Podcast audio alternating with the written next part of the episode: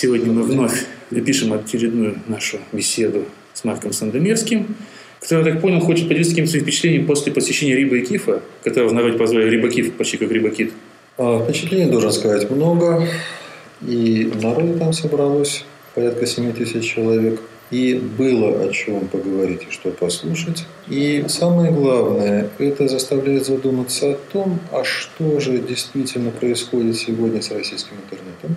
Поскольку сегодня это уже не удел продвинутых одиночек технарей, как когда-то. И не только подростковое баловство и молодежное развлечение, как это было еще несколько лет назад. Сегодня действительно можно сказать о том, что интернет институциализировался, стал одной из неотъемлемых сфер жизни нашего общества. Да, в интернет пришли как просто люди старшего поколения и с какими-то просто интересами, своими поисками, там, общения, еще чего-то, так пришел и бизнес. Что самое важное, пришел бизнес. Не всегда, может быть, э, адекватно оценивал, куда он пришел, но так или иначе пришел в интернет, результатом чего как раз и вот эти все конференции, которые сейчас происходят очень часто, причем довольно-таки уже регулярно, чуть ли не каждый месяц что-то происходит. Конечно. А меня, например, весьма впечатлили количество количественные показатели. За год российский интернет вырос более чем на 8 миллионов пользователей. А во-вторых, почему это произошло? Потому что более доступным стал мобильный интернет. Да. Он стал доступен для молодежи, он стал доступен для людей, живущих в самых разных регионах России. Если раньше было традиционно так принято, что основную часть пользователей Рунета составляли жители Москвы и Питера, ну, не совсем не, так, скорее десятка городов. еще Новосибирск и Екатеринбург. Да. Реально, например, в 2005-2006 году еще Москва и Питер составляли больше половины, 60% интернет-трафика в Рунете. Угу. В последние годы близко к половине. А вот на протяжении 2010 года регионы стали расти. Будущее Рунета прирастает регионы. Сибири, Урал и так далее. К сожалению, этого еще не понимают многие наши интернет-деятели. Я когда-то задавал вопрос Рыкову, передаче «Рунтология», передавал. Mm-hmm. И он все говорил о том, что вот, поскольку только пользователи Рунета, живущие в столицах, интересуют рекламодателей, поэтому только здесь все происходит. Нет, центр внимания перемещается теперь в регионы.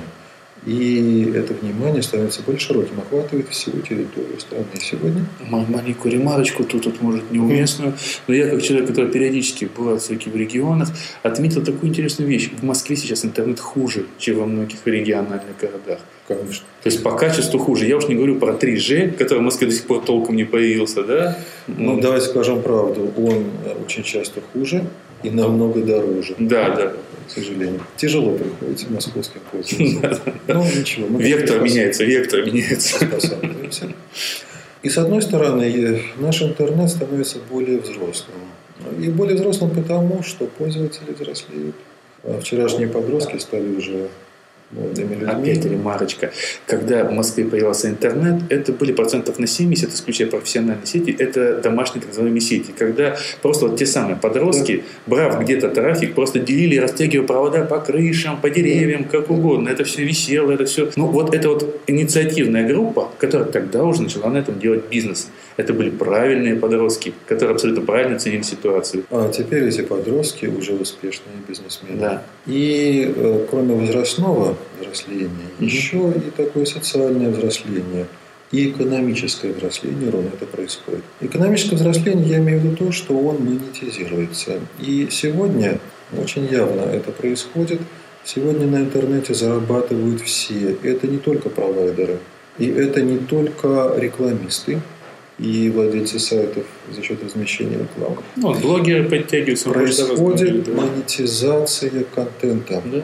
Самый различный контент, и опять же связано с расширением аудитории интернета, потихонечку становится прибыльным. Просто это тенденция, особенно и через блоги, через социальные сети, все видно.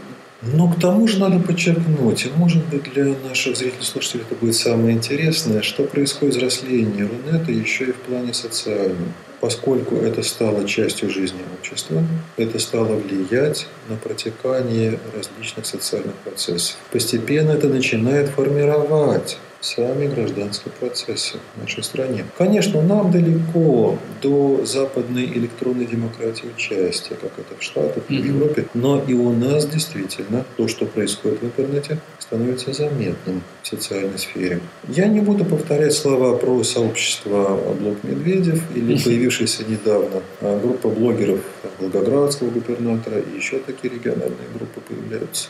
Надо сказать о том, что находятся люди и профессиональные политологи, и журналисты, которые ругают социальные медиа российские, сети и блоги угу.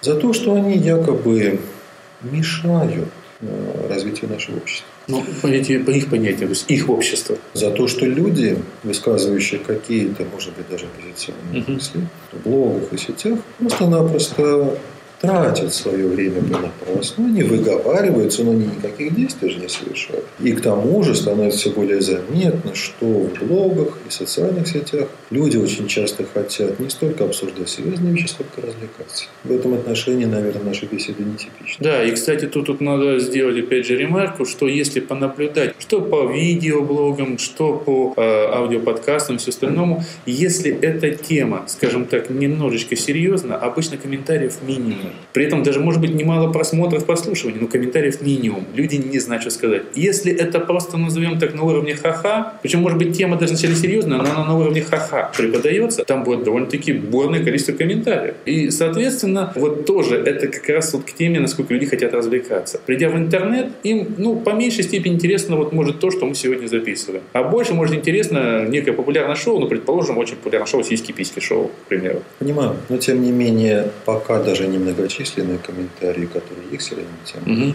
они стоят гораздо больше, чем комментарии многочисленных тем развлекательных. Если реально посмотреть на то, что происходит, особенно в сфере социальных медиа в интернете, угу. они становятся, с одной стороны, способом социальной психотерапии, а с другой стороны, способом социального роста людей. Наверное, начать надо все-таки с социального роста.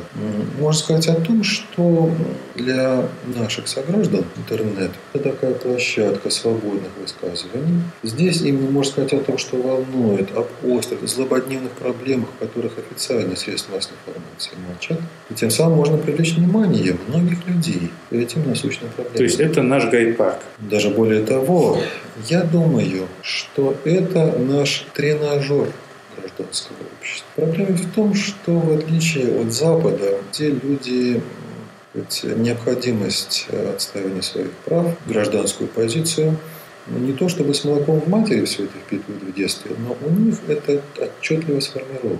У них просто есть некий уже сложившийся стереотип, Конечно. который уже веками накоплен, там, ну, годами. То есть, это как у нас ходить мыть руки, предположим. В культуре общества. Да, да, да. Давайте задумаемся, а в России-то что произошло? Ведь э, те изменения, которые в нашей стране случились на рубеже 90-х годов прошлого века и приход демократии в нашу страну на совершенно неподготовленную почву. В том плане, что психологически Люди к какой-то там демократии совершенно были не готовы и до сих пор продолжают в массе своей оставаться таковыми. По исследованиям социологов только 10% россиян демонстрируют или заявляют, хотя бы декларируют активную гражданскую а позицию. Как может быть по-другому в феодальной стране?